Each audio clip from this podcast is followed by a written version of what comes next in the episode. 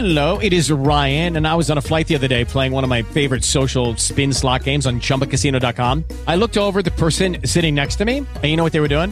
They were also playing Chumba Casino. Coincidence? I think not. Everybody's loving having fun with it. Chumba Casino is home to hundreds of casino style games that you can play for free anytime, anywhere, even at 30,000 feet. So sign up now at chumbacasino.com to claim your free welcome bonus. That's chumbacasino.com and live the Chumba life. No purchase necessary. VGW Group. Void were prohibited by law. See terms and conditions. 18 plus. Step into the world of power, loyalty, and luck. I'm gonna make him an offer he can't refuse. With family, cannolis, and spins mean everything. Now, you wanna get mixed up in the family business. Introducing The Godfather at ChumbaCasino.com. Test your luck in the shadowy world of The Godfather slot. Someday, I will call upon you to do a service for me. Play The Godfather now at ChumbaCasino.com. Welcome to the family. VGW Group. No purchase necessary. Void where prohibited by law. See terms and conditions. 18 plus. Lucky Land Casino asking people, "What's the weirdest place you've gotten lucky?" Lucky? In line at the deli, I guess. Aha, in my dentist's office. More than once, actually. Do I have to say? Yes, you do. In the car before my kids' PTA meeting. Really? Yes. Excuse me. What's the weirdest place you've gotten lucky? I never win and tell. Well, there you have it. You can get lucky anywhere playing at LuckyLandSlots.com. Play for free right now. Are you feeling lucky? No purchase necessary. Void where prohibited by law. 18 plus. Terms and conditions apply. See website for details. You are listening to a Hillbilly Horror Stories classic episode. This podcast is part of the Bombpod Media Network.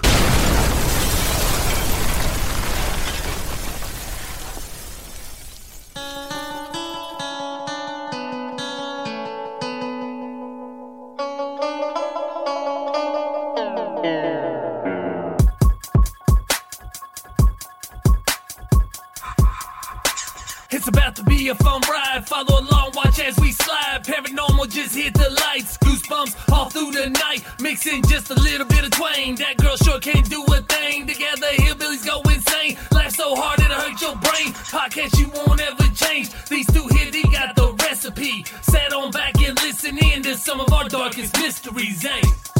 Welcome to Hillbilly Horror Stories. And now here's your host, Jerry and Tracy Polly, and their dog Ninja. And this is my time. Yeah,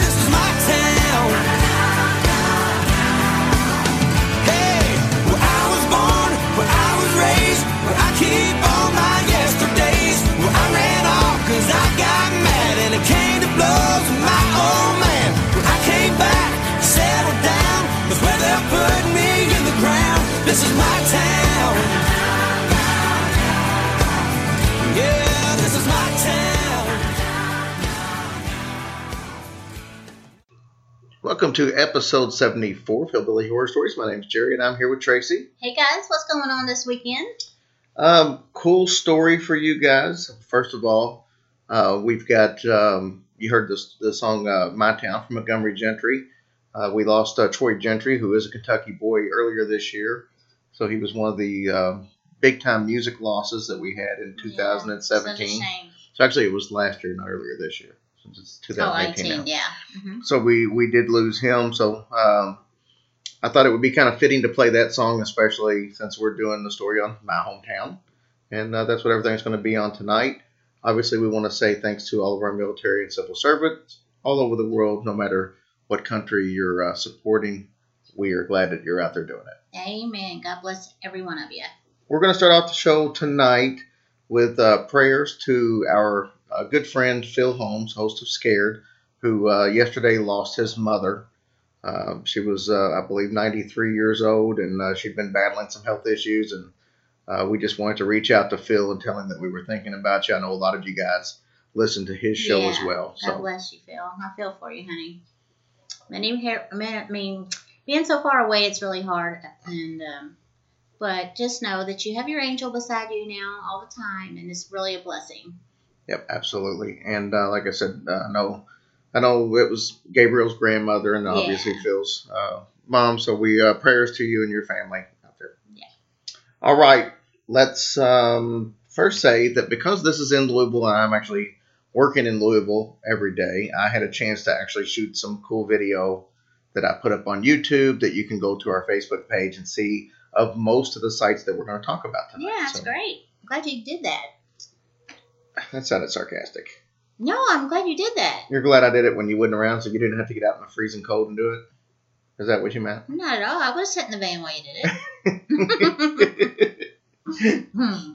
All right, so most of you have seen the post on our Facebook page, and uh, so I've kind of been teasing this all week long. This is um, Old Louisville is actually listed by many uh, different people as the most haunted neighborhood in America, Yeah. and it you know it goes back. A lot of these homes go back to the early 1800s. So the main part that we're going to be talking about is about later 1800s, around 1880s. Uh, but I've got there, there are so many different stories to tell. Just picking a handful of them was hard. I know we did a little mini episode on the DuPont Mansion, which was one of the little houses. And when we did that, I was thinking, you know, we probably just need to do a whole show on Old Louisville. It's funny that we've made it 74 episodes and not d- did a show on Old Louisville right there where we're at, and it's one of the most haunted places. You know, we've done Waverly uh, because everybody thinks about that, but nobody really thinks about a neighborhood. I know, and the homes are just, I mean, amazingly beautiful too. Yeah. So, like I said, you'll be able to see some of that in the video uh, that we posted. So, as we talk about the stories tonight, I'll tell you what we what videos we actually have. And I know we posted a, a couple of them on our Patreon page. I still got one more to post, and a couple. Actually, I think I was the only one I posted them on the Patreon page. Oh, really? But if you go if you go to our uh, Hillbilly Horror uh, YouTube page, they're on there. Yeah. So let's Check them out. let's jump into this because what we've got is I've got four stories from Old Louisville, and then Steve Asher, who's been on the show before, he's the author for the uh, Hauntings of the Kentucky State Penitentiary. But he is he's actually got another book that'll be out in February. We'll let him tell you about that one, but it's on a uh, mental institution in Hopkinsville, Kentucky, and uh, he's his theme is uh, places in Kentucky, but obviously the Kentucky State Reformatory or Penitentiary, and then he's obviously got this book, and now he's working on one on uh, a place called the Pink Palace, which is a, a very old home in the St. James neighborhood of Old Louisville. So it's going to be tied right into everything we're, we're talking about. So he's going to come on here at the end of the show and tell us about the Pink Good. Palace. Good for him. All right, so the first story we're going to talk about there's a bed and breakfast at the corner of 4th Street and Park in Old Louisville. It, it was for years, since like the late 80s, called the Inn at the Park. And so you can go spend a night there. Beautiful place.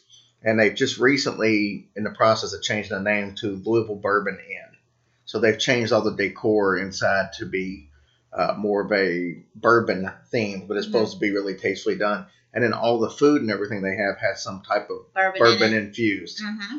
So Sounds good. yeah, so it'd be a cool place to go. But we talked about the uh, Dupont Mansion in one of our mini episodes, the uh, on the Patrons, Mhm. and this the Dupont Mansion is actually right across the street from this, Oh. and the Dupont is actually a bed and breakfast that, that the same people own. oh, I didn't realize. so it's their sister. Yeah, they're right across the street, and these people own it, so you can actually spend the night at both of them if you're Well, in Louisville and want to stay at that cool haunted place. Now this place is actually it's a it's a it's a large brick residence. It's got a beautiful staircase inside that curves all the way up to the second oh, floor. Oh wow. And what you'll find out about this staircase is it's going to play a prominent role Okay. in the story, but it's also it, it's kind of funny to look at. As far as like you know, you hear people talk about in a house having places having wasted space. Yeah. And that's kind of the way this is because the the staircase at the bottom takes up most of the room in the room that it's in. So it's like there really is no room to do anything To else. Oh, so it is the original staircase. Oh yeah, yeah, it's the original staircase. But I mean, you can tell that it was built so the staircase could be the focal point. So it's like you know, it wouldn't really just the most. really room, room to walk in, Yeah. turn around, hang a coat. yeah, I mean, maybe. there's there's just not a lot of functionality other than the staircase. So it's not the most efficient way to build something. But back in the 1880s, in this this area when they were building these mansions, um, you know, if they wanted something to be the focal point, so Well, That was going to be the focal point. So, like I said, today it's a bed and breakfast, and the issue here is that overnight guests say that they think that the staircase that we talked about is haunted. So late in the evening, a woman that actually has the appearance of, let's say, like a librarian or a school teacher, if you can picture that in your head, with the the um, Victorian dress on, her hair kind of tied, tied tight to like a bun or something on top, and and the the tight collar and stuff. That's what she looks like, and that's what people see. She's often seen rushing up and down the stairs, which will also come into play as we read the story. Uh, they claim that she's the ghost of Annie Whipple. Annie Whipple. I thought that was the, the guy from the Charmin toilet paper. That was Mr. Whipple. That's it. Could have been his wife. It could have been. Well, no, He looked he's like- not that old. I don't know. He looked like he was pretty old. Yeah.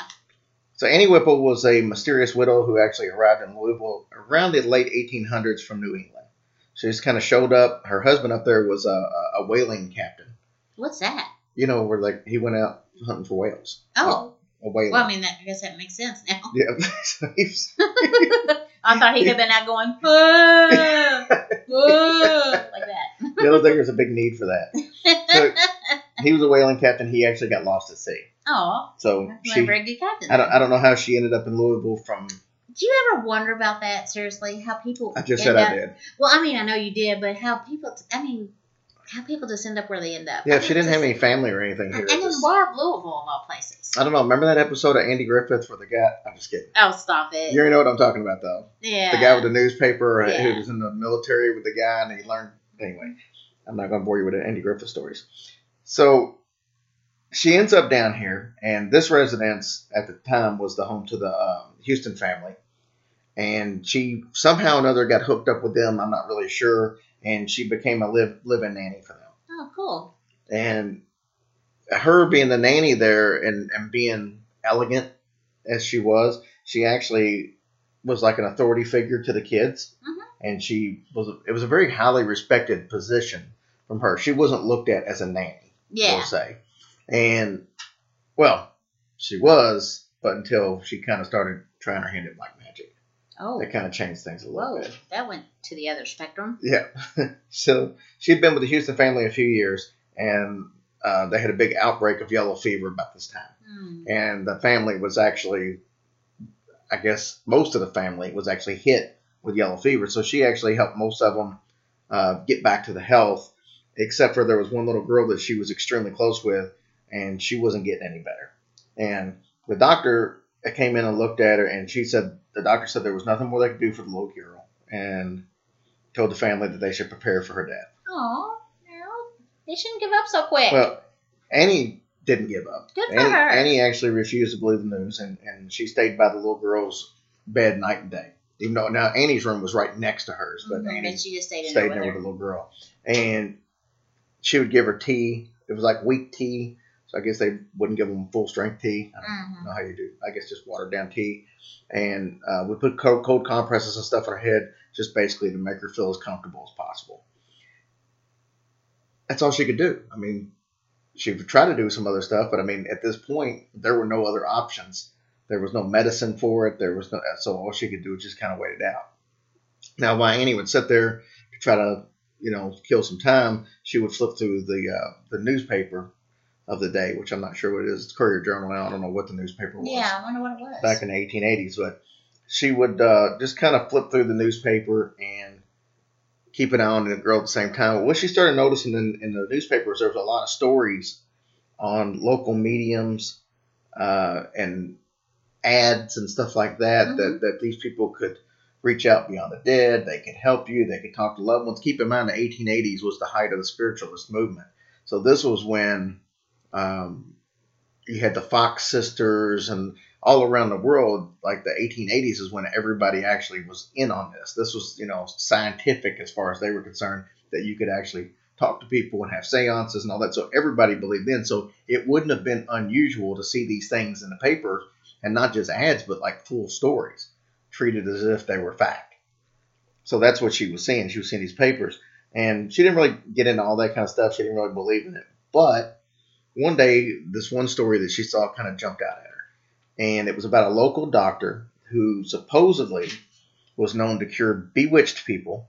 I don't think that was, you know, like the show Bewitched. Right. I think it was. Oh, uh, yeah. So he wasn't trying to cure uh, Tabitha or Yeah. Samantha. And you can't trust somebody that's got two Darrens. Yeah, that's the way I look at it. But he supposedly could cure people, bewitched people, and patients with all sorts of ailments. So when she read about all the miracles that he performed, she knew that she had to kind of try to contact him. Well, as luck would have it, the next day she rushed down the stairs, as we were talking about before. She got the horse and buggy all hitched up, and she ro- drove to Dr. Anderson's office. She was shocked to see that the front doors of his house, which is right next to his office, was all decked out in black bunt. Black what? Black bunt. What is Or that? bunting. Some people call it black bunting. That's um, it's like a wool type fabric that they would use to make flags and ribbons and stuff. And um, when you put black bunting Mhm. around someone's doors and all that house, that means there was a death in the family. Oh. So that's kind of what they did back then. And obviously, that was not good for her, Because maybe it was him. and it was. Dr. Anderson had actually died the day before. Oh, get out with that. So Annie went home dejected because she didn't get the help that she was so Oh, desperately looking for, and she was forced to just pray and, and hope for the girl's health. Um, so that's kind of where she was. So she goes back into sitting with the girl's bedside. As usual, she's back to reading the paper. But now, when she's reading the paper, she's got a whole different mindset. Now she's Mhm. thinking, well, there's some kind of hope out there. And as she's reading the paper, she notices uh, an ad that was about how many people could communicate with the dead. And even scientists were actually reporting success with communicating with the dead. Mhm. So to her, this was something that's like, hey, I'll give it a try. yeah, because if I can communicate with the dead, Oh, then she can ask, what's his face? she can ask the, exactly. She can ask Dr. Anderson you what the deal girl. was. Her. So she didn't really know how to go about this though.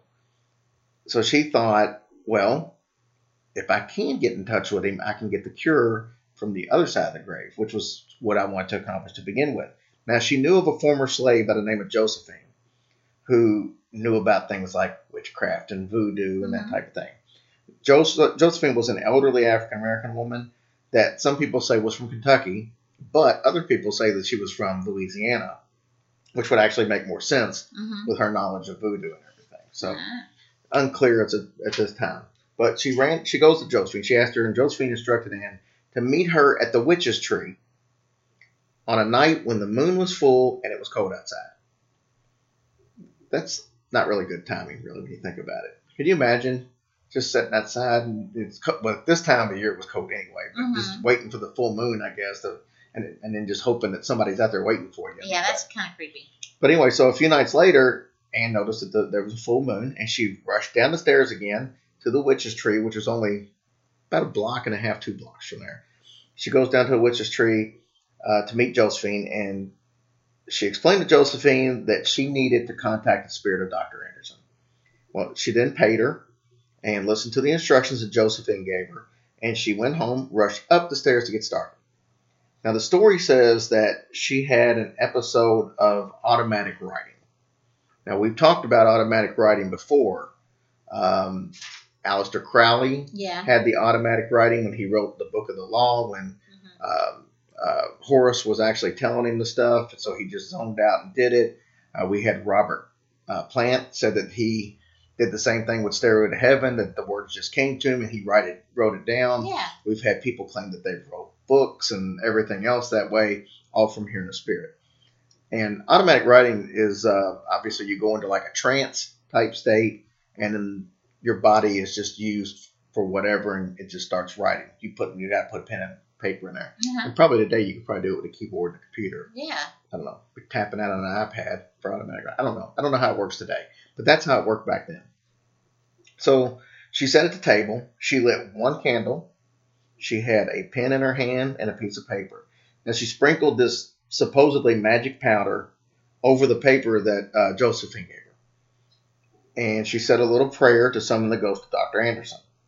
Well, she said that this eerie, like, hush came over the room.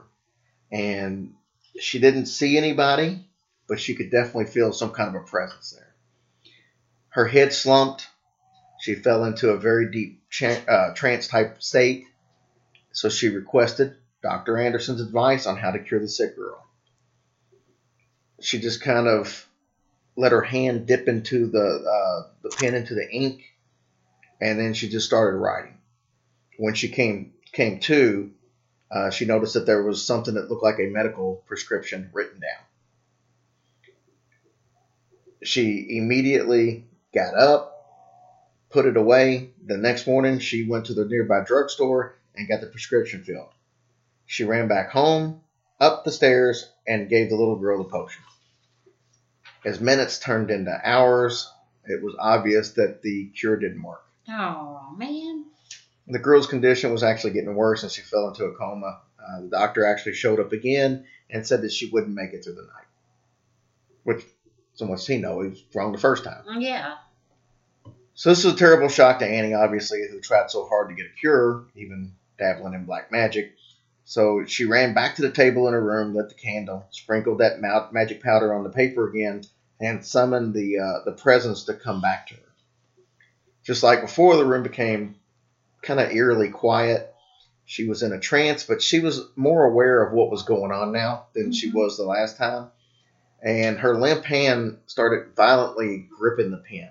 Unlike the last time where it wrote something out, she started uh, uh, her instead of writing the message, her hand started like wailing back and forth, and she was clenching this pen and she was jamming it into the top of the uh, desk, the wooden top of the desk, and that's all she could do. And she just kept stabbing it and stabbing it and stabbing it, and then eventually it kind of started towards the paper, and all it was doing was like slashing the paper and tearing it. It was tearing the paper to shreds, except for one little piece that was just big enough to write something on. And when she kind of started writing and she came through, uh, what it had said was, You fool, I am not Dr. Anderson.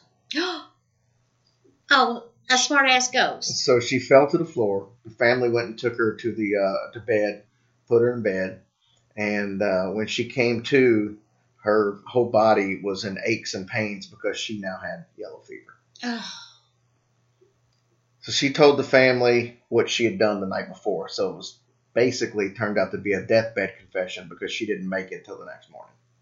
Annie didn't. Aw. Before she died, though, she did actually get one little glimpse of happiness because the little girl that she had been trying to cure was actually standing beside her as she closed her eyes for the last time, where she had actually had recovered. So Oh my gosh. who knows if she was um, maybe it was just a delay on the cure working or some people feel like that maybe it was dabbling in the black magic. It was annie basically trade her lot, traded her, Her life life for for the little girl without really knowing about it. So was was annie's life taken in exchange for the little girl? Nobody's ever going to know uh, but since that day, Annie Whipple's ghost has been seen rushing up and down those stairs Oh my gosh. as she would have been on that mansion on that beautiful curved staircase. That is great. So ain't that a cool little story? It is. So then the little girl made a full recovery. Nothing else on it, but apparently. Man, she was lucky to have that Miss Whipple. Yes, she was. That was very sweet. And Mr. Whipple because they probably didn't have good toilet paper back then. that, that's that was a great story. I like that. yeah, it's a it's kind of a happy ending, I guess. Uh, yeah, I mean, but you know, it's what you do. You sacrifice yourself sometimes for the people you love, and and if that's what she felt she needed to do, then good for her. And maybe she's with her missing wailing husband. Yeah, I mean, they're probably all whoa somewhere together.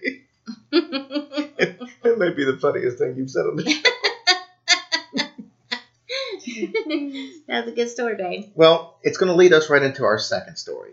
And I told you there's video. I actually got some video that I haven't posted yet of that bed and breakfast. Mm. It's just to the outside, but Yeah. uh, I will post that. So if you go to our Facebook page, that will be up by the time you hear this. It'll be. You Sorry, I like barf go- on the microphone or what? but by, of course, we're not editing it out. I'm Well, short on time. Don't. So, yeah, so I, I kind of got some video of the outside of it, but you can actually go online uh, to the inn at the park in Louisville and actually see some pictures of the inside. Mhm. And I've got a couple of pictures that I stole from that website, yeah. and I'll post that so you can see the actual staircase. But it's not a great picture of the staircase. Yeah. It's Well, that's uh, what you get when you're thieving. right, right. It's not it's not a great picture, but you can kind of get an idea of what it is. Um, but that story leads us into the next story, which I also have awesome video of, and it's already up, so some of you have already seen it. We mentioned that she went and met Josephine at the witch's tree. Mm-hmm. The witch's tree has a cool story all of its own. And if you actually go to the witch's tree now, as I did yesterday, and you'll see in the video, you know, we talked about um, Marie Laveau's tomb in New Orleans, how people go and they put the X's on there and Mhm. they leave little trinkets and stuff. People do the same thing to this witch's tree. And so if you go there, you will see little voodoo dolls hanging from it. You'll see little figurines Yeah, hanging from it. I saw really a little cool. I saw like a miniature bottle of lotion like you get from a hotel. I don't know why, I that don't know for? why that was there. little clown uh, dolls and and just the weirdest things. And then people will put up little uh, cute little signs that say like the witch is in Oh, and stuff like that. But um, but we're gonna get into the story of that. But this place is really cool and it's sits uh, right there on the corner. Uh, but I'm gonna tell you a little bit about the history of that tree that that uh, Miss Whipple met. Uh, what was her name? Josephine at. okay. all right, great. So in the early 1880s, Louisville had an event um, that lasted about three or four years. Now, when I say lasted three or four years, they did it for three or four years, but it only lasted like three months at a time, and then they would do it again next year, kind of like the state fair. This was actually it was called the Southern Expo, but it was more or less a, a World's Fair. So people would come from all over and they would display new inventions. And a matter of fact, in, in the 1880s, this was the largest wooden structure ever built, and Okay. even even to this day, it was like um, just basically like a fairgrounds or something Mhm. where, where they could stock all this stuff inside. And matter of fact, um, Thomas Edison, who's from Louisville, who created the light bulb, he first displayed the light bulb there. There was like 4,800 of them that were displayed there, so it would actually light up the whole place, and nobody had ever seen the electric light bulb before. Oh, So that's oh where that was displayed. That's awesome. Now that place has since been torn down, obviously years and years and years ago, and now there's neighborhoods and everything there, and um, that's kind of where this originally where all this witch tree and all this stuff was. That was where the Southern Expo was. So, like I said, this thing their their goal was to bring uh, attention to Louisville when they did this thing, and like I said, they were hoping to sell enough tickets to at least pay for itself. hmm And in the first, like I think, 88 days that it was open, they sold like three quarters of a million tickets Oh my so gosh. yeah, it was so successful they did it three or four years in a row. So, Dang. but then eventually they tore it down. They built these neighborhoods. Now, close to where uh, the Southern Expo was, there were these beautiful gardens of roses and all Mhm. kinds of other flowers and stuff, and people would walk around there. That was all part of like the fairgrounds, so to speak. And the garden obviously is long gone uh, to make room for the uh, the homes. Right, and there's a there's one place there called uh, Floral Terrace hmm you would have to see this place. You can't drive to it. I mean, it's it's almost like picture. Uh, there's you park on the street, but then you have to walk to your house. But it's like um, just like a path, and then houses on both sides, and nothing but flowers and trees. and Yeah. it's beautiful. There's that. and there's uh. Belgravia Court is the same way. There's two different places, and I don't I don't know of any place in the United States that are like these. I wish I'd have got some video of that, but you can pull up pictures of them and, and just see. And these houses are oh my god, they're knock dead gorgeous. I mean, Mhm. these are two three million dollar homes, and uh, they were all built in the late 1800s. But anyway, so that's what was there. Uh, what they once they moved all the stuff, that's what they put there. Now, one of the trees at the corner of Sixth and Park um, isn't really one of the beautiful trees that we're going to talk about uh, because this is the witch's tree, and it's a sight to see nonetheless. So it's twisted, it's all gnarled up, and the locals have always known it as the witch witch's tree because the story goes back to the uh, uh, 1890 Mhm. roughly. So back in the olden days, there was this very tall maple tree that stood there right there at the corner of Sixth and Park. Now, legend has it that the tree was, uh, I guess, a favorite meeting spot for the, a coven of Kentucky witches, and they would actually go there and meet underneath the tree at midnight, like you would expect witches to do, and they would cast spells and brew all their potions. Now, in 1889, a famous lumber merchant in town by the name of Mr. Mengel, he decided that he was going to chop the tree down. Now, the reason he was going to chop the tree down is he was actually part of the May Day Festival, um, like planning celebration committee, And the May Day Festival back in uh, Victorian times was a very popular festival that they would do. So what they would do is cut down a tree to make the centerpiece, which is the maypole. Have you ever heard of a maypole? Yes, actually. That's what that is. So what they would do is they would, you need a very tall, straight tree, Mhm. and then you would uh, cut it down, and you would take all the bark and everything off, and then you would decorate it with, um, you know, I guess like garlands and stuff Oh, like that, yeah. just to make it look good. And That sounds pretty though. to use, they wanted to use the witch tree to cut down to, for this, and uh, uses the maypole. And the witches found out about it, and they were none too happy. Oh, I was supposed to say I wouldn't think they would like that too much. Yeah, so they actually warned the warned the committee that not to take their tree, and they even left a note pinned to the tree on parchment, which is kind of funny because parchment is like made of bark. Oh yeah. So here's here's what it said. It said, "This tree shall stand and not be cut. We fed her with our laughter, our leafy haven you'll not cut, or pay forever after. But if you, wooden king, prevail, and Mother Maple dies, the force of fate shall strike this town, and right between the eyes. If our tree falls, yes, fate will call to teach you, heartless dunce, that all man's work can disappear.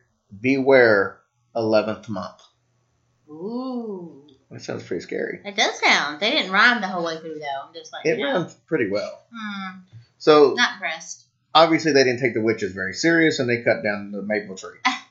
Did I not listen? a terrible shriek could be heard heard echoing all through the neighborhood uh, as soon as the tree hit the ground, and the witches kind of fled from there. Now, west of town, they actually found them a new tree in a new dark forest that they started doing there. But before leaving, they decided that they were going to. Um, Do what they said? well, they, no, they said they were going to make sure that they were going to exact their uh, revenge. So the May Day celebrations actually were held, and uh, wood from the maypole was actually used to burn in a big bonfire that was uh, kind of the history and tradition, and everyone forgot all about the witches. The end. Nuh-uh. Oh, okay. Not till November got there. Until 11 months later, Oh, 11 months? yeah, because it said the 11th, 11th month, but, Oh. not the 11th month, November, 11 months later. Oh, I got you. 11 months later, that's when the Coven got their revenge in the form of a deadly tornado on March 28th, 1890. Oh, no. Wipe it out the town. It's said that the witches brewed up the tornado in their new forest, and they sent it along Maple Street. Kind of ironic when you think about it. Yeah. Maple Street.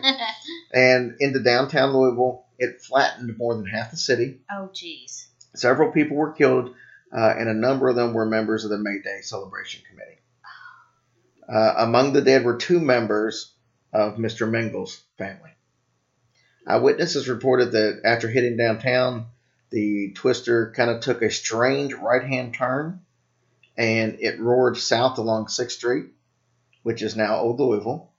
And as it passed past, right as it got right past the gardens where the tree trunk was, where Mhm. they did it, they said a bolt of lightning shot out of the tornado and struck the tree trunk.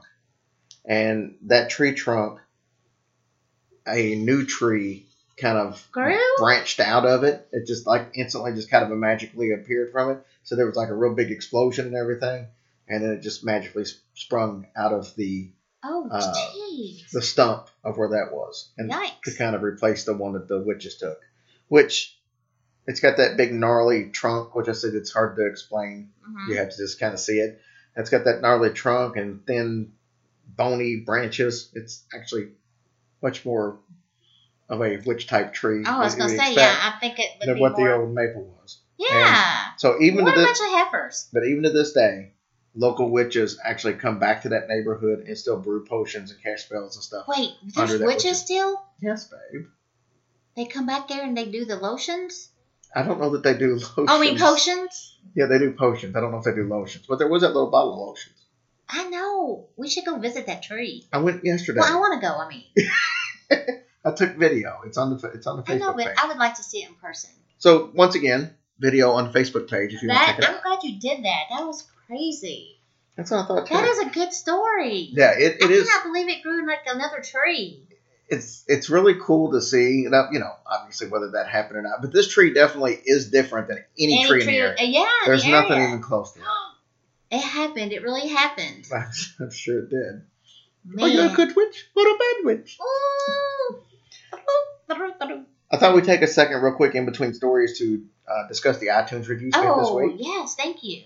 Uh, we had one from RDA Ruben EPT, Books by Google, Sarah Nay, Forensics Lex, and that's what we had this week. We had four. Well, thank you guys. Uh, we appreciate your iTunes. Um, it would be great if we could have more because we get so excited to see um, reviews and things like that. So to know where we need to improve or whatever, or what you guys, you know, think about the show. Yeah, yeah, yeah. I just like to see it because that's how we get more listeners. He said, "Yeah, yeah, yeah." So uh, yeah, if you guys can can go on iTunes and leave reviews, and if you don't have Apple, you can go on from a desktop or a laptop and get an iTunes account, even if you, uh, like I said, don't have an iPhone or an iPad. Yeah, but that really does help us more than anything.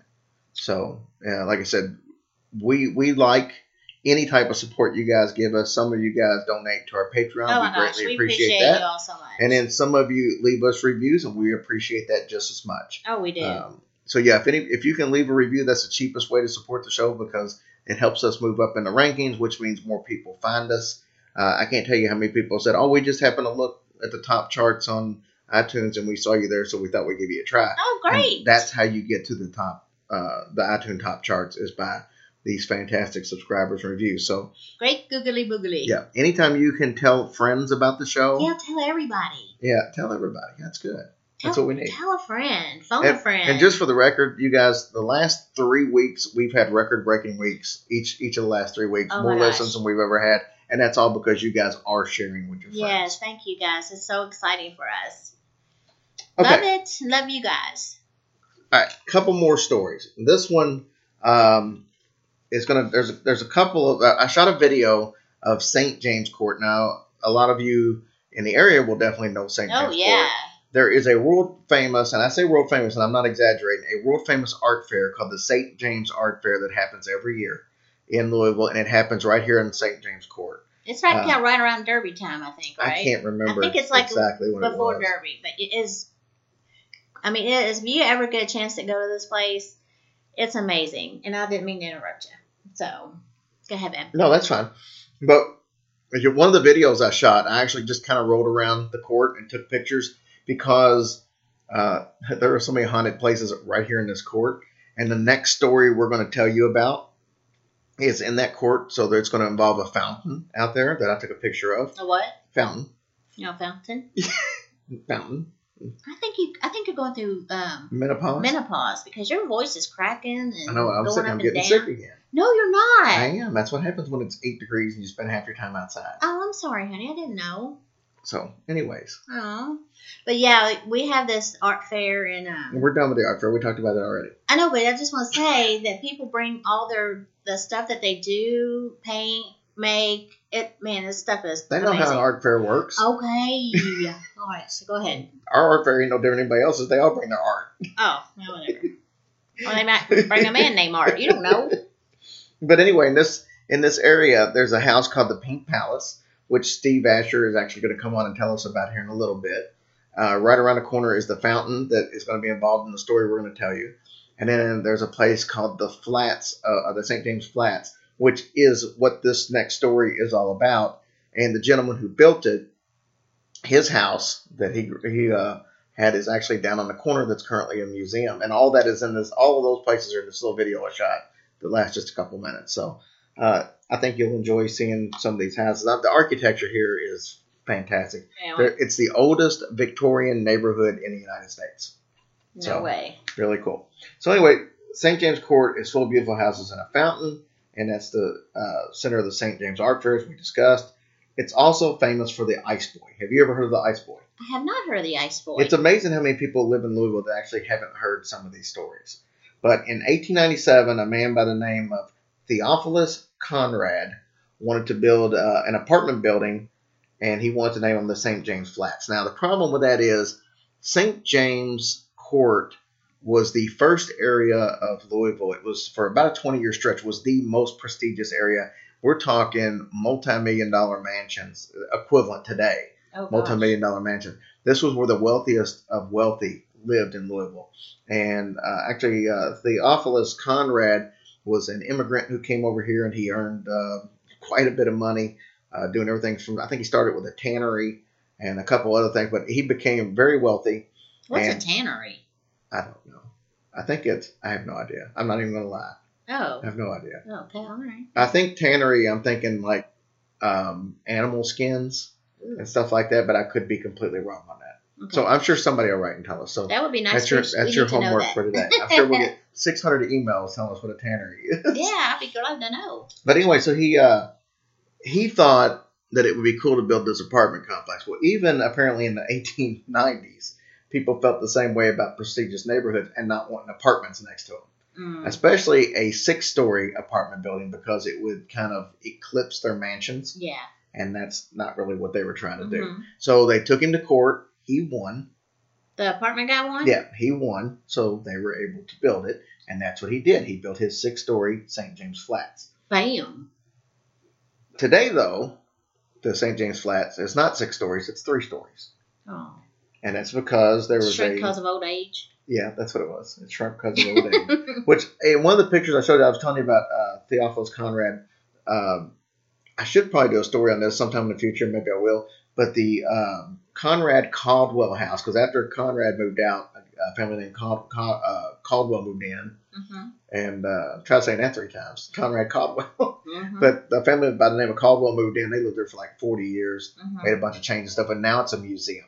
But you'll see, I stopped and took a good long picture of that in the video because it's an awesome structure. But that's where he lived, and he built these, uh, just catty corner from it is where he built these apartments. Like I said, it's only three stories now because there was a par- uh, apartment fire February 4th, 1912, that engulfed the whole structure. It was a huge fire, and people were trapped on the upper floors. Oh man. Yeah. Did it affect the houses next to them? I guess then. I didn't say anything about that, but I'm. Uh, I bet it did. I'm sure it did. Yeah, I'm sure it probably probably did. I would think so. But fortunately, everybody got out of the fire. Oh, good. um, good. somewhat. Wait. So it's assumed that um, a disgusted neighbor probably started the fire, and the next day, several people were actually treated to a spectacular sight. I'm trying to find a picture of this, but it's really hard to find. Uh, all of the water that was sprayed on this thing Mm-hmm. had frozen solid and it was like a giant dirty crystal rising up from the streets of St. James Court because I mean it was like yeah, there was still soot and all that stuff but it was like a like if you ever been to a cave a stalactite or a Yeah. that's what it looked like because of all the uh, uh, water freezing but you still had the soot and the dirt and Oh, all that but it was supposed to be a sight like nothing. And I've seen one picture of it, but I, I saw it in a video, so I wasn't Mhm. able to actually get it. I'm trying to find a picture, but it's really cool. But with the first snowfall came reports of a phantom boy. They call this gentleman the Ice Boy. So what would happen is late at night, a spectral of a, of a little boy uh, with tattered clothes on could actually see be seen running around the fountain. And that fountain is right across from um, the uh, what do you call it? The uh, apartments. But st james like i said when you see the video it'll make more sense So, go- the the fountain's still there? yeah the fountain's still there Oh. uh, but the fountain is like in the middle of this court Mm-hmm. so if you can just kind of picture I, that I can see it. Yeah. a picture of the beginning of married with children Yeah. exactly. but the fountain is right there, so it, you know it's a giant circle on this place, and, and the uh, the fountain is right dead across from the uh, apartments. And so he would be running around out there with his dirty and, and raggedy clothes. They said that you could actually see that he had streaks of, uh, of dirt and soot on his face, Aw, and uh, poor baby. yeah, so he would actually be sometimes seen in the building, the apartment building itself. And the owner decided that when he rebuilt, that he was not going to replace the top section. Yeah. He was just going to replace the bottom section. So that's why it's only three floors now. But wait, why did not anybody know about the little boy? I'm You getting to said- Oh, sorry. Yeah, you know, there's always a point where I get to. sorry. so the neighbors in the end actually got what they wanted because now it's a lower three story building that didn't overshadow their beautiful mansions. And uh, instead of bragging though about this, and they felt like that they, you know, got away with, you know, something and, and they were just happy that nobody died in the fire. But that's when another rumor kind of started. And the, the story is that someone actually did perish in that building, but nobody was going to talk about it. Nobody in that neighborhood anyway, because this was the prestigious St. James neighborhood. So what happened is it's believed that the ghost that actually wanders the area is um, a little boy from uh, down the street. There's a, a, neighborhood called Cabbage Patch, and Cabbage Patch is uh, was a very poor neighborhood. Even though it was really close to this really rich neighborhood, this little boy was trying to um, make extra money for his family, so he worked for a local grocery store doing deliveries. Mm-hmm. And he was making a delivery this night on the fifth floor. It was freezing cold, obviously freezing enough for that water from the fire department to freeze like it did.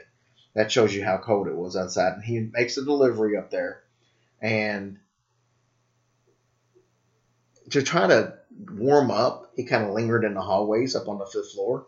And when the fire broke out, he didn't get out. Oh my gosh. Okay, go ahead. Well, on the night of the fire, like I said, he got trapped in there. And um, the whole point of it is they found him when they went in, when they went in after the fact, the next day they went in, he was up in a corner, just kind of huddled up Hmm. uh, in, in the corner. And he had died of asphyxiation from the fire.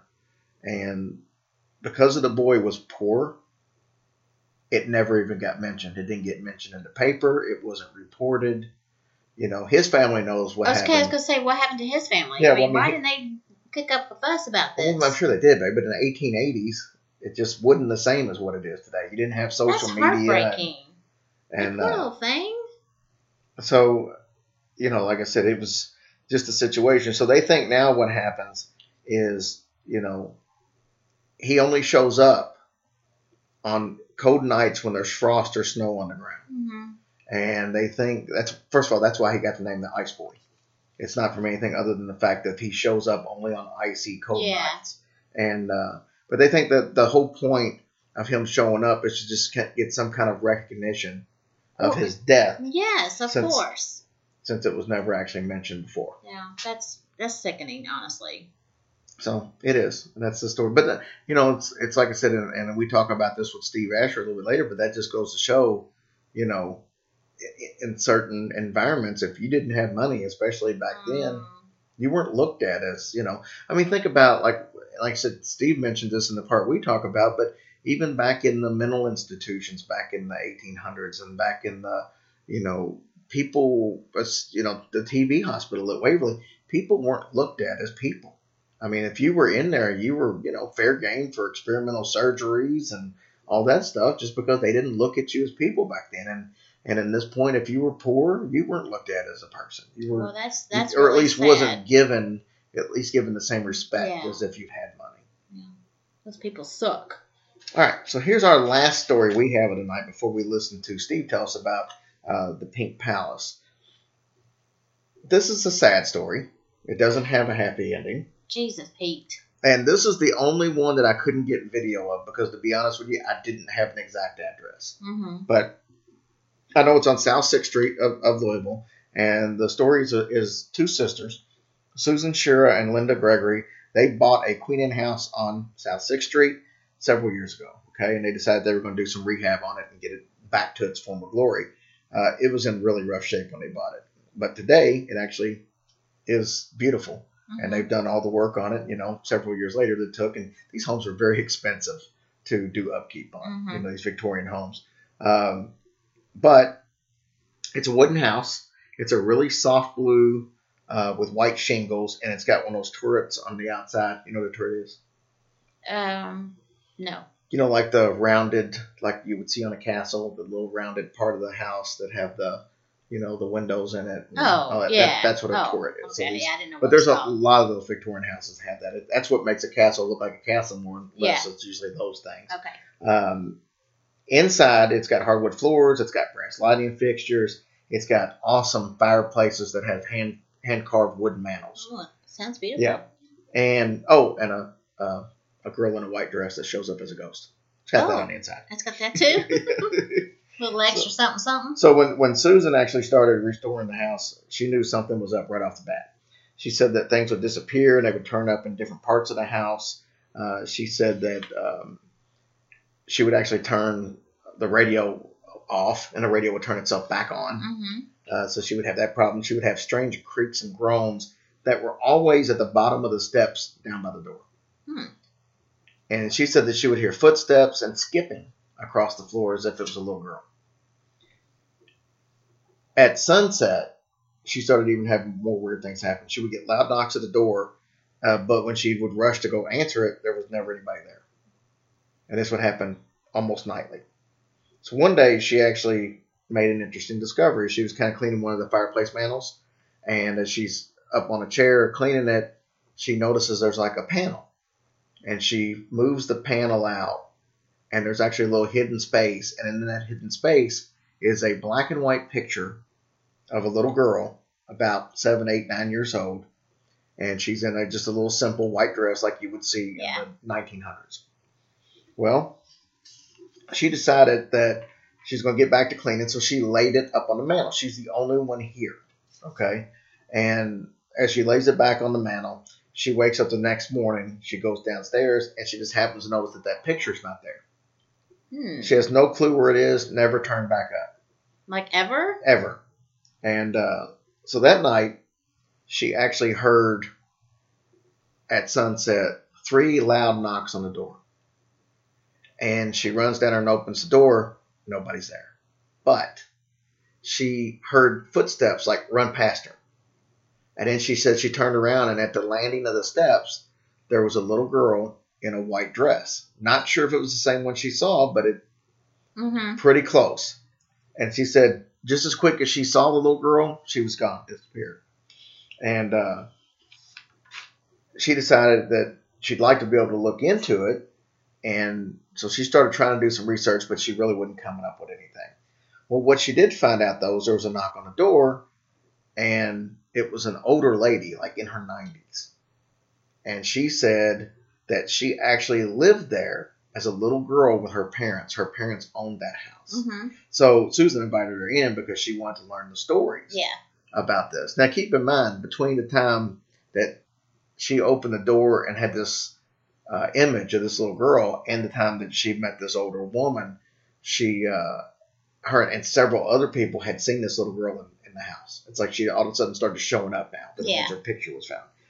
So this woman comes in and she's she invites her in for coffee. They sit and talk about you know the house in general. This is her one shot to really find out stuff. And the older lady actually told her that uh, a bunch of stories, and she's listening kind of kindly. But then one story kind of made her just sit up and, and really pay attention. She said that during the uh, Great Depression, her mother and father fell on hard times, like a lot of people, and they uh, had to take in some boarders to try to make ends meet. And she said one lady actually was staying at the room right at the top of the stairs, the bedroom. Mhm. And she said she had a daughter that was about seven or eight years old, Mhm. and she was um, had behavioral problems. Now I don't know about having behavioral problems if she just was like ADHD or if she was like some mental disabilities Right. as well. But she said that she was so much to the point that her mom pretty much had to keep the door locked up there and keep the girl, you know, to Oh keep her from just causing problems. Aw. And uh, so one day there was a knock at the door, and the family who owned the home, this girl's family, was actually out back. So the woman upstairs that has the little girl, she opens the door to go down there and see who's at the door. Well, she didn't shut her door behind her. She goes downstairs, she opens the door, and when she did, her little girl ran down the steps, went straight out into the street, and got hit by a car and died. Oh, whoa. And that is the uh, the little girl Oh my gosh. that they that they see Now that she did not have a good life. Always locked up, and then that happened to her. right. Oh, that's terrible. Well, I told you it had a sad ending. I don't know where you thought you were going to get out. Well. I don't know. The, But apparently, she loves to still be in that place, and Yeah, she likes the place and she comes back. Well, Yeah. good for her. I would hunt the hell out of that woman. I would. I'd hunt her ass. But how's it her fault? Well, apparently, re- apparently, she needed to be locked in all the time. The one time she didn't lock the door behind her, she ran right out in the street and got hit by a car. well, but she didn't know. Still, She was just glad to be out of there. Well, No? we don't know the whole story.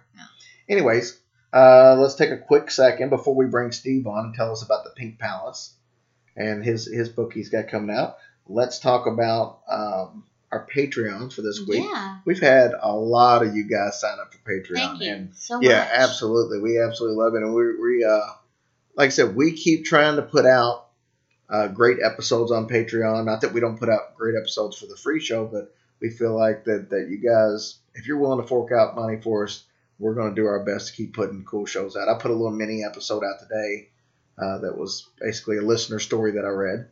And then, uh, like I said, we got the uh, listener stories episode that we just put out on January 1st. It was, what, two hours long? Oh, almost? gosh, yeah. I was rolling along. And we had Justin Rimmel on there from Mysterious Circumstances, Chris Cogswell from uh, uh, Mad Scientist podcast. And I'll tell you where I lost my train of thought. You know, sometimes eerie stuff happens on this show that we can't really explain. We've Yeah. had a TV come on while we've been in here. Twice, I think. Yeah, we've had um, Tessa when she was on our show. We had half of her show just didn't record, and it was a it was a part where she was talking about her friend that had passed away and was sending her messages. And when I'd asked her, "Hey, is this something you you you can talk about?" And she said yes, but that none of that part recorded, even though it it, it, it recorded the whole time we were sitting here watching. I can see what's recording right now, Yeah. and it recorded, but for some reason it wasn't there when we went to play it Yeah, back. that was really bizarre. So that was that was cool. But Justin Rimmel, he comes on, and Justin's a, a, a nutcase anyway. Love the guy to death. But he's telling us his story, and for whatever reason, we were we were using this program that records my part and records his part. It puts it all together. So I had his part, but for some reason my part didn't record. First time we've ever had that happen. I contact the app that we use, and they said, "Hey, I've got Justin's part. I can send that to you." And I was like, "Okay, I'll re-record my part and edit it back in." So we did that. Me and Tracy sat down here and we we redid this whole thing, and we would splice Justin's parts in. We played it back. It played fine. When it came time to do the show and put it in the show, it was there and it was blank. We played it back and it was nothing but blank. I had to redo the whole thing again. So I've never had so much trouble with one certain recording, but something was almost like it didn't want us to put Yeah. that thing out there. There's no reason in the world we would record it, listen it back, and then two days later it's blank. I mean, it's not like a cassette tape yeah. where these things happen. So Yeah, it was very weird. bizarre. But but that was a really cool show, and it's got like I said, it's got a lot of awesome stories. We got a, a young lady that's uh, her family runs a funeral service that told a story, and uh, a young lady from New Zealand that was reading her kids bedtime stories. But I cut that out, so you don't have to hear that. Uh, but I mean, yeah, it was it was an awesome episode. So those we do that the first of every month, and then we do a regular story where we mix true crime. So if you like true crime, we do uh, a lot of true crime, but not really the like the murders and stuff. It's more the creepy true crime, like the H. H. Holmes, Jack the Ripper type stuff. Um, but anyway, so we do all that. If you guys would like to be a Patreon supporter and get a bunch of extra episodes for minimal amounts of money, just go to our um, hillbillyhorrorstories.com and we've got a link right there to it on the Patreon page. So what we're going to do now is tell you who signed up recently because we greatly appreciate it. We had Tim Mays, Leslie Tyler, Quinn Marie Secor, Becky Faulkner, Kimberly Kimberly Tara Vernon, and Anne Van Wenzel. Wow. Probably Wenzel, Anne Van Wenzel. Thank all of you guys so much. Thank much. you we all. Bless your hearts. Thank you so it. much. So now let's uh, listen to Steve real quick. I think you'll get a kick out of this. Steve's a talker, and he's really good at what he does. It's like two friends talking whenever he comes on, and uh, I really enjoyed it, and I hope you will too. All right, I'm joined by Steve Asher. Steve's actually been on the show before. Uh, we had him on because uh, he was the author of The Hauntings of the Kentucky State Penitentiary, and he actually has a new book out now, uh, sticking with the Kentucky theme. Uh, of a place in Hopkinsville, and uh, he's working on another book that ties right into what we're doing today. So I thought it would be a great opportunity to uh, talk about what our show is and give Steve a chance to tell you about what he's got going on in his line of books. Steve, welcome to the show. Hey, I appreciate you having me back on, but it's a it's a pleasure. Oh, it's uh, it's my pleasure because uh, I enjoy talking to you. Love the love the first book. Haven't had a chance to read the second book yet, obviously, but that thing has just recently been released. Correct? Yes, sir. Yeah, like I said, it's it's out on pre-order. It won't actually be like on bookshelves. I mean, people can order it now, obviously, and, and I believe they can go ahead and order the ebooks and things like that, and maybe get it a little bit before February. But I believe it's February 26th that the uh, hauntings of the Western Lunatic Asylum will be out. Uh, it's the it's the second part of what was going to be a trilogy, possibly a four part, uh, depending on what I decide to do. And uh, and uh, yeah, like I said, it's through Simon and Schuster or you can go to my page, Steve E. Asher, all lowercase together, dot com, and find links to all that and other various things about appearances and whatnot, and shirts and stuff that I've got made for you know book related things, my artwork, and the different little oddball things I'm I'm interested in. Now, Steve, now I know the first book you wrote, "The Hauntings of the Kentucky State Penitentiary," you actually worked there for a little bit. Now, with the second book, did you spend time at the lunatic asylum? Well, you know, a lot of people think I probably should have, but no. Um, I've obviously been by there, uh, talked to a lot of staff. I've done as much photography outside there as I can. That's a, a really, really uh, more, even more tightly uh, secured place than the, than the penitentiary is, because a lot of that is open ground at the penitentiary. And you can be up on a hillside and see right down and see inmates walking around and officers doing their jobs, where so much of the hospital is internalized. And so uh, most of what I got, if I had any interiors, it was from people donating pictures of, you know, staircases with what appears to be a, a woman in a gray shawl walking down it and things like that. Um, so I had to also be very mindful of all the uh, HIPAA laws and, and all that. Because obviously, if, if I had family members, you know, inside there, I would not want them to be made part of a, a book or a show or anything thing like that, especially without any sort of um, discussion with uh, with them. But uh, yeah, what I tried to do on the second one, it, it's a little bit longer than the first one. It's about 300 something pages, and uh, uh, I have not seen the I've not gotten my personal copy, so I do not know if they included some of the photos that I sent, which were pretty cool. I'm hoping they did, um, which included the the Gray Lady of Western State. It should include what they have the orphan out uh, overlook, which was all right. Let me explain. The, what the time this building was built it was around the same time as the penitentiary. It was in that great southern you know build of you know 1880s, and uh, basically they were just trying to handle the over, overflow from the local poorhouse and the orphanage and all this, and, and, a lot of them just ended up in what was the Western Lunatic Asylum. It's now known as the Hopkinsville uh, or the uh, the the I'm sorry, Western State Hospital. I'll get it right. Western State Hospital, and it's in Hopkinsville, Kentucky. And um, just that the, the, lunatic asylum name was just you know indicative of the time. You right. know, uh, they had like the I think in Louisville they had, I think they had the home for the feeble-minded, and you know those like Arkham Asylum sounding super spooky names, super un PC names, but that's just how it was. But um, but yeah, I, I, way I went with that book, and and now and I'll not go too far into that, obviously, because we're talking about uh, Louisville. Um, it it touched me more personally for the fact that we do have special needs children that we adopted, and there were some really just horrifically sad stories in there. Um, very short, violent, uh, you know, lives, very dismal heart wrenching, uh, just desolate lives, you know, spent wasting away inside of there. And even at the time when it was still an asylum, you know, there were a lot of, uh, how, how do I say it? By our standards, there were archaic and brutal medical practices. You know, uh, obviously, they're not really doing lobotomies anymore. They're obviously not doing, you know, a, a lot of the sort of you know, electroshock therapy, at least like they were doing then. They may do something in extreme cases, and they may do like hydro or cool water baths, but they don't give you ice baths or or burning hot water baths or all that kind of stuff, uh, binding you and all that stuff.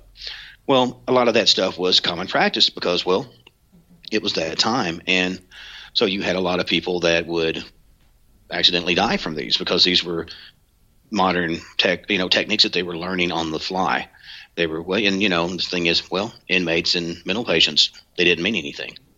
So, unfortunately, a lot of times they uh, got really, really raw deals on their medical treatment and how they were housed and all that. But so, yeah, um, the the thing was, like I said, with with that book, it's super, it's is super creepy, and on certain levels, it's even more creepy than the first one, for the fact that you know that most of these people really didn't do anything willingly to get in there. I mean, you had a few people that were criminally insane in there and that's what's the sad thing. It's like just like in the early penal colonies and things, you would have really hardened criminals, you would have disenfranchised poor, you would have very young, you know, if not orphans, maybe some kid that stole a loaf of bread to try to feed his sister and his little, you know, his mom or whatever, and uh, all lumped in together in the mix. And it was just a, a really bad hierarchy to be stuck in the middle of if you were on that bottom rung. You know, it's to, to, to lead us into what fits in with our story. You know, one of the stories that that we did earlier in the show was on the Ice Boy of uh, St. James Court, and it fits into kind of what you just described. I mean, back in the 1880s when this place was up and up and running, it was a very prestigious neighborhood, and then you know down the road was the Cabbage Patch neighborhood, which was very poor and and uh, one of the little boys was trying to make some extra money. He was, you know, in a nutshell, was out trying to deliver groceries. He got caught in a building that burnt down, and his death was never reported because he he wasn't one of the rich families, so it just didn't matter to anybody there. And uh, so they just pretended nobody died in the fire that was uh, probably purposely set there. And the reality of it was there was a, a young boy killed there, but he wasn't important enough to mention back in those days because he didn't have money. So it's sad that the thought process back in those days.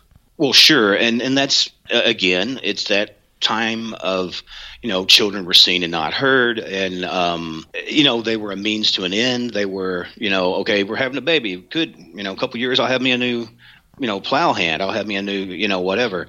Um, it's it's not a good thing, but it it is what it is, and and again, it's time it's time uh, sensitive in regards to the era you're looking at. Um, yeah, that seems like, like you said, especially in early Louisville, um, with all the growth. But like you said, it, in the middle of that growth, you did still have that, that stark um, difference. You know, that dichotomy of the ultra wealthy and the ultra poor, and it was like almost like a caste system where they may pass each other on, at certain times on the street, but they did not know each other. They, they were from two different worlds. It was like a ghost passing through, and uh, they didn't, you know, they didn't see each other for the most part. And uh, it's really sad, you know, because like I said, uh, I hate to hear about, you know, children being hurt and stuff like that. It's always been my uh, kind of like my where it really wounds my heart, and uh, and it and it says something too about the tenacity of, of, of a human spirit that for whatever reason feels compelled to, to hang on. And uh, it keeps being seen and, and keeps seemingly making contact with people um, almost like it maybe it just doesn't realize what's happened. Well that's going to lead us right into uh, one of the main reasons i brought you on tonight. Obviously st james uh, court is, is prominent in the stories that we told tonight and i purposely left out one of the biggies because your newest project, as you're always busy, is uh, you've already started working on a new project that is bank- based on the Pink Palace. And uh, I thought this would be a great opportunity to have, to bring somebody on who's done so much research on that particular property and have you tell us a little bit about the history and the paranormal side rather than me go on about it since you uh, you're the expert here. So I thought I'd turn the microphone over to you for a few minutes and talk about the Pink Palace. Well, I don't I don't know about the expert, but it definitely is an interest of mine. Um, well, I'll give you like a quick kind of background on on the Pink Palace. Uh, initially, it wasn't even pink. Um, the the building, had, which was built in 1891, it originally served as a gentleman's club. Um, not so much. Well, I mean, depends who you talk to. Some people says, well, there wasn't really casinos there, any kind of uh, more decadent stuff. You know, it was more like you know old rich guys smoking cigars and you know, talking about their latest caribou hunt in Africa or something, you know. But you know, you could ask other people, and they said no, there were rooms. They they called them large closets up on the uh, second floor that served as small bedrooms, and some people would say, oh well, that was for if the gentleman imbibed too much, you know, and they wanted to kind of sleep, you know, as opposed to taking a carriage home ride, you know, carriage ride home inebriated or something. They just crashed there. But, you know, you know how it is, you know, there's a lot of money going on, wealthy men, they like to entertain. And, you know, so, you know, you, you get those, the mind can wonder. Um, but in time, uh, what ended up happening was a group called the Woman's Christian Temperance Union took over the the home after I believe there was maybe one or two owners. There's been a, just a liturgy of umpteen uh, people that's owned it off and on. And once the uh, temperance union took over, way I understand it, they painted the whole place pink to separate it from its supposedly dastardly history. And uh, from that time on, you know, there's been different families there, and different people's reported uh, everything from uh, there was a ghost that they call Avery. There was a Mr. Avery that had lived there in the early times. I'm not sure if this is at the time of the Gentlemen's Club or sometime afterwards, but he's been reportedly seen around the grounds in the in the buildings. Um, apparently, he was an avid reader, and sometimes he would be seen in one of the little turret rooms. Um, the way the building is set up, it's got a lot of kind of French chateau elements to it. Uh, it's, it's, it's a really beautiful building uh, when it's got the turrets and all that. Anyway, the rounded rooms, some of them served as libraries, and sometimes they would hear the doors open, you know, and close, and the reading chair scoot, you know, up toward where the light was best coming in from whatever spot in the room it was. So at different times of the day, you know, they may go in there and the chairs here, and the next day they move in the chairs over here, and no no one's touched it. But one of the things that I thought was so interesting. Uh, as you did mention, I am working on a story which is two or three books ahead. I've, I've, already got two or three in the hopper before this will ever be out, so it's still a book in progress. does touch on a character named Aleister Crowley, or Crowley, however, you know, like you said, in English in English countries probably would say Crowley, but I'll say Crowley. Um, most people know of Crowley or Crowley through you know different things, his connections to Freemasonry, his connections to uh, the the, the Golden Dawn, which is sort of a mystical spiritualist movement. Which, as I understand, there's still a if not if not thriving, at least functioning um, chapter in Louisville today, and which surprised me. You know, I, upon doing the research, you know, it, which would make sense uh, because it was like, well, he apparently would come there. I'm assuming at the time of the Gentlemen's Club, and would you know hang out and whatever, but would use some of the upper rooms for ritual work, uh, be it spell casting, communicating with you know uh, uh, spirit guides and things like that. Because he wrote a whole lot of different you know books and things. But he was also a painter. He was also a c- composer. He also, you know, performed in, in plays and all this other stuff. And, and later, many years later, it was said that he was a spy. He was sort of a double spy for Britain against Hitler. So at one time, he was known as the most evil man in the world. Uh, I think it's because a lot of it he was very con- considered very decadent to the Victorian era. I'm sure most of us would be considered very decadent to the Victorian era, and uh, so that was just a label we had. But in hindsight, you have to look at some of the positives too. So, am I am I saying that's the guy I want to you know babysit my kids? Probably not, but uh, he did seem to serve a purpose more than just being a degenerate and a libertine and a this and that. But uh, the things that I thought was really neat was the fact that he did a come to Louisville because I know he'd had like several houses, you know, in Scotland that he did different sort of uh, mystical work in, uh, including I believe in Lexington in Kentucky. But he really liked Louisville because, you know, especially that part of uh, you know, around Sixth Street, Fourth Street, in that area, you know, there was a lot of uh, very prominent people, and but he also liked to go out to the clubs and to the pubs and to the this and that's and mix with the commoners and stuff. So um, he was sort of that sort of a flip floppy kind of personality where he did come from you know kind of a Cambridge educated family and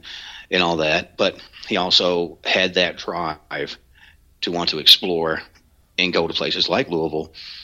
And that's what you know because everybody I think who knows much about Louisville, one of the first things that pops in their mind is is is that area and and the Pink Palace. But I I never knew there was anything like that connected with Crowley until you know just recently. Yeah, I, that's so, the first I'd heard about it. When you mentioned it to me, I was like, you know, because we've talked about Aleister Crowley probably five different episodes in one way, shape, or another, and um, not a big fan of the guy myself. I thought I I think his uh, most evil man in the world was pretty well deserved uh, for the most mm-hmm. part. I mean, he did come up with his own religion. He did, you know, he was responsible for several cults that popped up and you know other parts of the world and you know, he would to me he was just a complete jerk, and, and at the end, I love the fact that he pretty much died all alone and broke, and I think he, that's exactly what he deserved. But that's just me. No, no. I mean, and like you said, I mean, I'm I'm not a, I'm not saying I'm a cheerleader in any way. Right. Um, you know, I just look at I'm looking at the fact of okay, even the worst guy in the world, if he helped in any way to shut down Hitler, I got to give him a little nod. Maybe not kick him quite as hard in his head, but he's still going to get he's still going to get the kick. But you know what I'm saying? Uh, it's like well, even a you know was it a, even a broken clock is right twice a day. Yeah. You know, so there's that. But but yeah, that that was one of the things that really struck me because you know once I looked at the uh, the actual structure because most of it's like it was in, in the period, you know, it's still got the parquet floors and and the beautiful chandelier and all the woodworking and, and the the intricate grout work and and you know it's got all this different stuff on the outside. Which if you look at, uh, I don't know how much you've studied up on like Freemasonry and and, and stuff like that and, some and symbology. Like even if you look at the main entrance keyway, uh, it has like what appears to be like four leaf clovers all around the uh, keyhole and all this stuff. So even in its in, in its framework, there's myst- uh, mysticism connected with it, even in the building of it. And uh, I'm not for sure. I'm sure that, especially during this time, Freemasonry was still very much a a wealthy man's um, club. You no, know, I'm it, sure. it was a it was a movers and a shakers deal. I mean, when I was in, I will say, rephrase that, when I was in the penitentiary, when I worked at the penitentiary, a very good number of the officers are Masons, you know, and that's not to say everyday Masons are bad guys. This is that. Most of those guys are in there. It's kind of like a like a boys' club, but it's you know it's not partying. It's just whatever they hang out. It's like a brotherhood, you know. But you know, just like anything, I'm sure whoever's working at your local courthouse is probably a pretty good guy, but maybe the guy five times above him in D.C. or five times above him and even above D.C. and whatever you know, if you believe in secret societies and all that, um, what their agendas are. But you know, so I mean, you know, I wonder how much of different policies and, and things in that time stemmed from, you know, Crowley with all these affluent men in Louisville, you know, and, and, and that it's so strange because, like you said, uh, you know, as towns grow, you know, they move out. They, you know, it just they spread out like a ripple, and and it's great that that old part of Louisville has still kept a lot of its a lot of its charm, and more or less has, has been kept up and hasn't fallen off into uh, you know like an urban blight situation. Um, I myself have never got to visit that particular area of Louisville. I mean, I've been up there before. Uh, you know, uh, did my corrections training up there, and um, but I'd never got to visit there. I actually heard, if I'm not mistaken, um, I think the owners now, or the previous owners, one or the other, used to would have tours and or where you could rent the place overnight if you have an event or something like that. Uh, I would love to get up in there and take some equipment and see see what I might be able to shake up. See if I could. Who knows what we might find up in there? Well, the the beauty of it is there's you could probably name 12, 15 different locations right off top of your head in old Louisville where you can do that on a regular basis. I mean, you've got uh, the old DuPont mansion that's a bed and breakfast that's got all kinds of right. stories behind it. Right across the street, uh, one of the stories. There's a big pub there too, isn't it? Yeah, yeah. And then uh, right across the street from that is a, uh, the inn at the park, which they just changed their name. But uh, that's another one. That's actually one of the stories that we do tonight. You can stay there. So there's no shortage of buildings um, uh, in old Louisville that have a history that you can actually just stay at or go into anytime you want. The uh, right there at St. James Court, the uh, Conrad uh, House. It's a museum now. which Mr. Conrad is the one who built the St. James Flats. He had a lot of money. Came from no, nothing. He was an immigrant that came over and, and had like basically no money in his pocket and became one of the wealthiest, wealthiest men in Louisville. And uh, he built uh, he built the flats there, but that place is a museum, and, and there's all kinds of stories in that, and that's just available anytime for people to go into. So yeah, there's no shortages of of uh, places to be able to just walk in and feel these eminent presence down in, in old Louisville. Right. Well, you know, and it was a thing where, again, like you mentioned, I am very. Uh, it's not. I have a lot of interest, and I've seen, read about a lot of places, and you know, all kinds of hauntings from across the world and throughout history, and all that.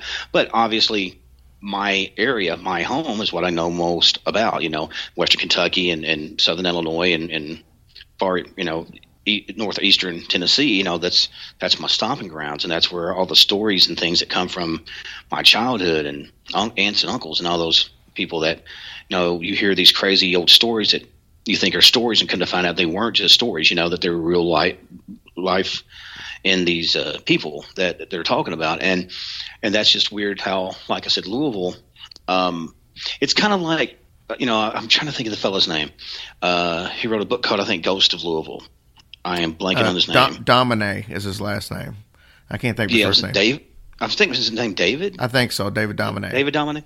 Yeah, yeah. Like I said, see, uh, you know, and it seems like he's did a lot of really good research on it. So it was one of those things where, because I've had people go, "Oh, why don't you write write about Waverly?" And I'm like, "Well, you know, Jesus, you know, why don't I just rewrite the Bible? I mean, everybody's already, you know, uh, I mean, there's probably six or seven books out there about it. You know, if if I was able to go at it from a different angle uh, and touch on something that's not been you know, I don't want to run down the same path everybody's run down. Right. If I come to a subject, I want to go at it in a fresh way, not for just me, but you know, for the reader. Um, and I do get bored. You know, I don't.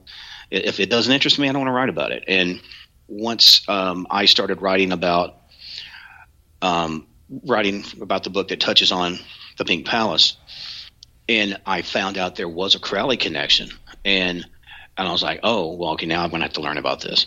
And and the more I learned about it, I was just like, wow, this is such a, such an opulent, beautiful place with still with such a weird history. You know, it was almost like the old Winchester uh, mansion or something like that. Mhm. And uh, and like I said, and I think those sort of stories are going to continue to you know thrill and captivate people because, like you said, a the activity seems to still happen. You know, like we as we mentioned, Mr. Avery, uh, and a lot of times Mr. Avery will, appear like uh, before something happens. You know, like you hear about like the Hellhounds or the Banshees or something like that in different um, uh, different cultures. Like if he would appear, you know, something like appear at your bed. You know, you just get scared. You get out of your bed, a rock comes to your window. If you're in the bathtub or something like that, whereas one woman did, I think in the '60s, um, she would had some toast going on in there, and anyway, he, he appeared and was like motioning toward the door. She jumped out, didn't know it was, ran out of the room, ran into the kitchen, and the toaster was starting to start starting to burn. And uh, so, you know, I, I you know, can, I- can I validate that? No. Is it interesting? Sure, it is. And and that's the thing. You have to go into it with with that uh, suspension of belief and that open mindedness. You know, because that way, you know, if, if you're looking for pure 100% logic, any hardly any subject, especially the paranormal. Um, I've said it to you before. There's no such thing as you know an expert. There's no such thing as a, as a certified this or that. We're all finding our way through this and speculating. And sometimes we get pretty close to the mark, but it's you know, and either way, the hunt is what it's about for me. You know, I love finding these things and learning about these things and, and investigating these things, and I think that's what's pulled me into wanting to write about the Pink Palace and involve that part of old Louisville. One of the cool stories I heard about Mr. Avery, I know you said that he shows up uh, to kind of help out, is um, there was a, a lady telling a story, and I don't think it was that long ago. I think it's been within the last like 15 years, 20 years.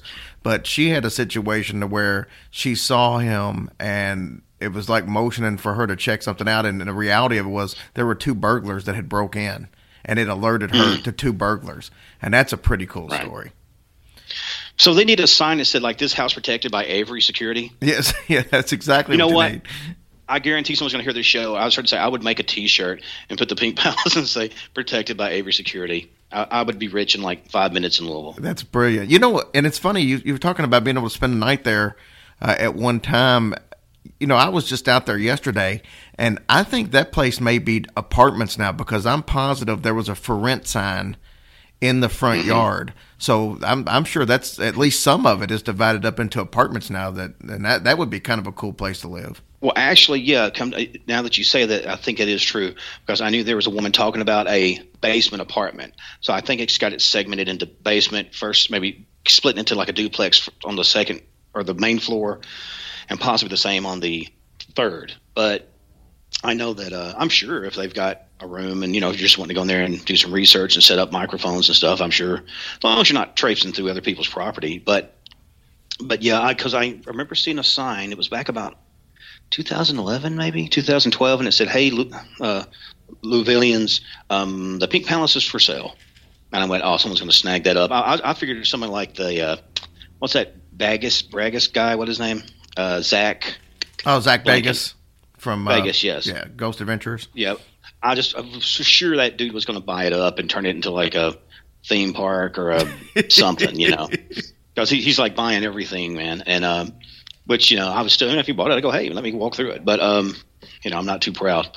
But yeah, and and, and it's interesting how, you know, 18, what did I say, 1891, I believe, to now.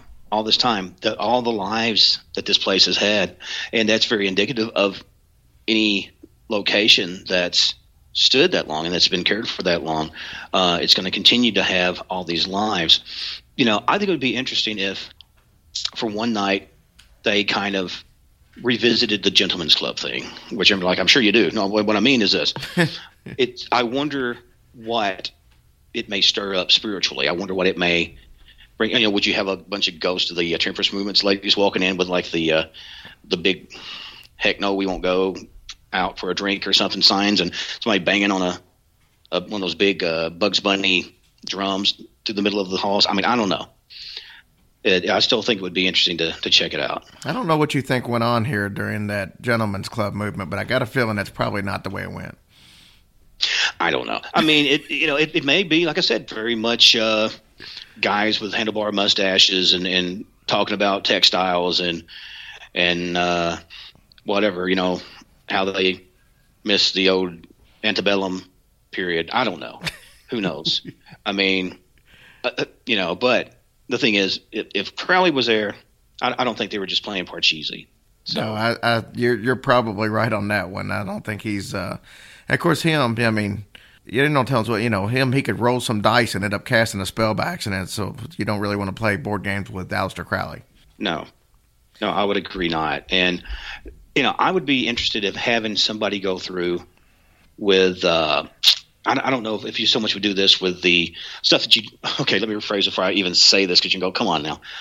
Like you know how you can go through with the blue light and find signs of any sort of bodily fluids. Right. I wonder if, like, where they had used, you know, to draw circles and things like that, if they went across the floors, if any of that evidence of like drawn circles and and you know runes and stuff that they made maybe with some sort of uh, oil based, you know, uh, paint or something like that for some of those rites. If I wonder if they're still there.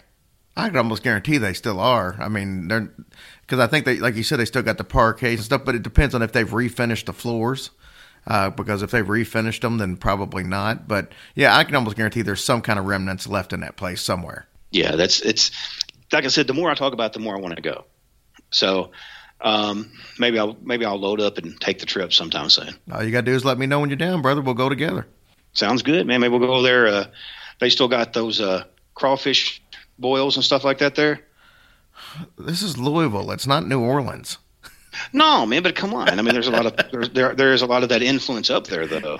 Yeah, well, there's uh there's a couple of restaurants like that, but it don't go on like uh like it probably did back in the. I'm sure back in the 1800s there was a whole lot more of. it. There's a lot more of a French uh, uh, Creole type connection, but anymore it's just the name. I think. I don't see any signs Well, of it. Yet and still, I'd be up for it. Steve Asher, fantastic having you on the show. We appreciate your knowledge. Uh, the book that's been out for for a little bit, Hauntings of the Kentucky State Penitentiary. I can't advise you enough to check it out. It's an awesome book. Uh, you guys actually sent me a is it called a chit from the uh, from Death Row? Am I saying that right?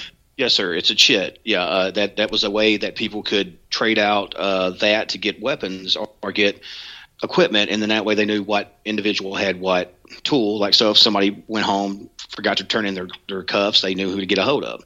It was a good way of knowing who's responsible for what tool. And they always said, you know, you don't you don't give a shit, you don't get shit.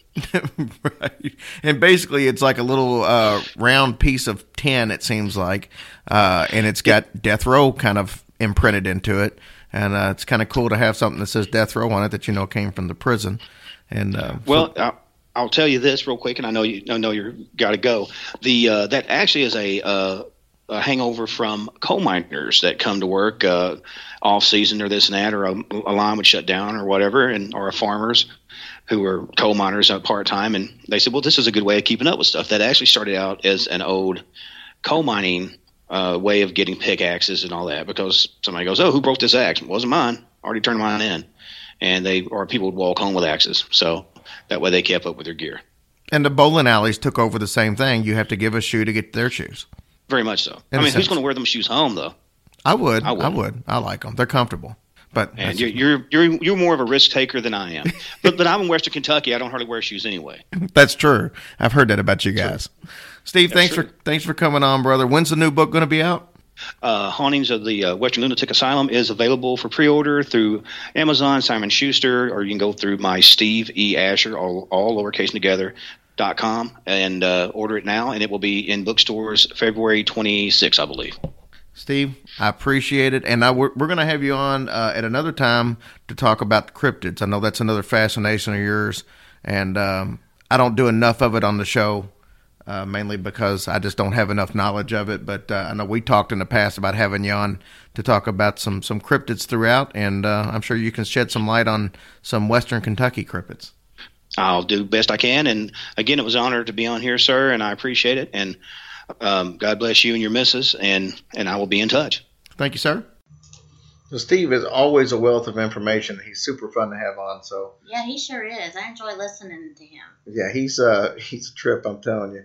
If you think he's he's he's pretty funny when he's actually on the air, you should hear him off the air. So, um, guys, we appreciate everything that you do, and uh, we thank you guys. We uh, I, I- can't even express how happy we were. You know, and we made this far. and We didn't even mention it. We hit our millionth download Yes, why we didn't say that? the other night, Woo-hoo. and and that was um, I, I never never when we started this did I ever think that would ever be the case. Oh my gosh, how exciting! We were so ecstatic. uh, I was just, yeah, I was cloud nine. You guys are amazing, and like I said, this all comes from not just you listening, but telling your friends. Because I mean, if you think about this, we've got 70, 70 over seventy episodes, I guess, and if each one of you listened to it once, that's only seventy, Mm-hmm. and we've made it to a million, which means Yeah. you guys are telling everybody and anybody who will listen, and we couldn't be happier. And uh, yeah, you guys celebrate with us because we wouldn't be there without you. We wouldn't have a show without you. Everything that we do is because of you guys. Yeah, you guys rock. And Seriously. I'm not gonna lie, sometimes it's tough doing this show just because you know how life is. There's a thousand different things going on, and it's hard, you know. And then you got deadlines. We got to get this show out at this time, and we got to get that out at that time, and and the research has got to be done. And you know, I know I'm working 70 to 75 hours every week. I'm literally driving three hours every single day to and from work, and it makes it even harder to put in the research that needs to be done. And and uh, but then when we see the reviews that you guys leave us, and we see how many people care about the show, and the personal emails and and uh, instant messages that we get telling us what the show means to you, that's what keeps us going. oh my gosh, yes, absolutely. So we're not going anywhere, that's for sure. And uh, we hopefully you guys aren't going anywhere. Yeah, we hope not. Hang with us. Yeah. so Hang. even though Tracy makes bad jokes, I do. and, and uh, but we love you guys, and we, we we can't be more appreciative than what yeah, you guys do. we do. We do. We love you guys so very much, and again, thank you for all that you've done for us, and glad to have all these great friends aboard. Absolutely. Um, this would be a good time to point out, since I keep forgetting about half the time, we have a, a, a store that you can actually go buy T-shirts and um, you name it, mugs, a little bit of everything. We got everything, even onesies for the kids. All the kids deserve onesies. Mm-hmm. But anyways, go check it out. It's right there uh, on our website. And we need more people on our Facebook page. I, I've kind of let that out and kind of forgot about it. But we have fun on our Facebook page. That's the easiest way to interact with us because anytime you write us a note, we respond back. Uh, Tracy hasn't been on there, but she will be after today. Yeah. She hasn't. it's, we've only taken a year and a half to add her to the group. Yeah. Uh, but Rude. but she'll be on there and she'll be able to start responding and stuff too. But um, yeah, it's, we we post three different times a day for sure. We post a, a joke in the morning, an afternoon fright, which is some kind of little scary, might be a scary place in Minnesota, or it might be a story. And then at nighttime we do a twisted thought, which is usually something that's like pretty disturbing. Yeah, usually is. Because that's what we want you to think about right before you go to bed. and then we post reviews and stuff like that. But uh, anytime you guys uh, want to comment on anything, we always comment back and like them and stuff like that. So it's uh, just look up Hillbilly Horror Stories on there and then on Facebook. And then we've got Twitter. We've got, um, was it Hillbilly Pod? I think it's Hillbilly Pod on Twitter, but that's another way to interact with us. And we're on Instagram too, but I don't do much on Instagram. I'm not an Instagram kind of guy like Justin Roman was. Yeah, So, me neither. guys, we love you, and we will see you next week. Y'all have a great week. Take care. It is Ryan here, and I have a question for you. What do you do when you win? Like, are you a fist pumper? A woohooer, a hand clapper, a high fiver. I kind of like the high five, but if you want to hone in on those winning moves, check out Chumba Casino. At chumbacasino.com, choose from hundreds of social casino style games for your chance to redeem serious cash prizes. There are new game releases weekly, plus free daily bonuses. So don't wait. Start having the most fun ever at chumbacasino.com. No purchase necessary. Group. Void were prohibited by law. See terms and conditions. 18 plus. With Lucky Land slots, you can get lucky just about anywhere. Dearly beloved, we are gathered here today to. Has anyone seen the bride and groom? Sorry, sorry, we're here. We were getting lucky in the limo and we lost track of time. No, Lucky Land Casino, with cash prizes that add up quicker than a guest registry. In that case, I pronounce you lucky. Play for free at LuckyLandSlots.com. Daily bonuses are waiting. No purchase necessary. Void where prohibited by law. 18 plus. Terms and conditions apply. See website for details.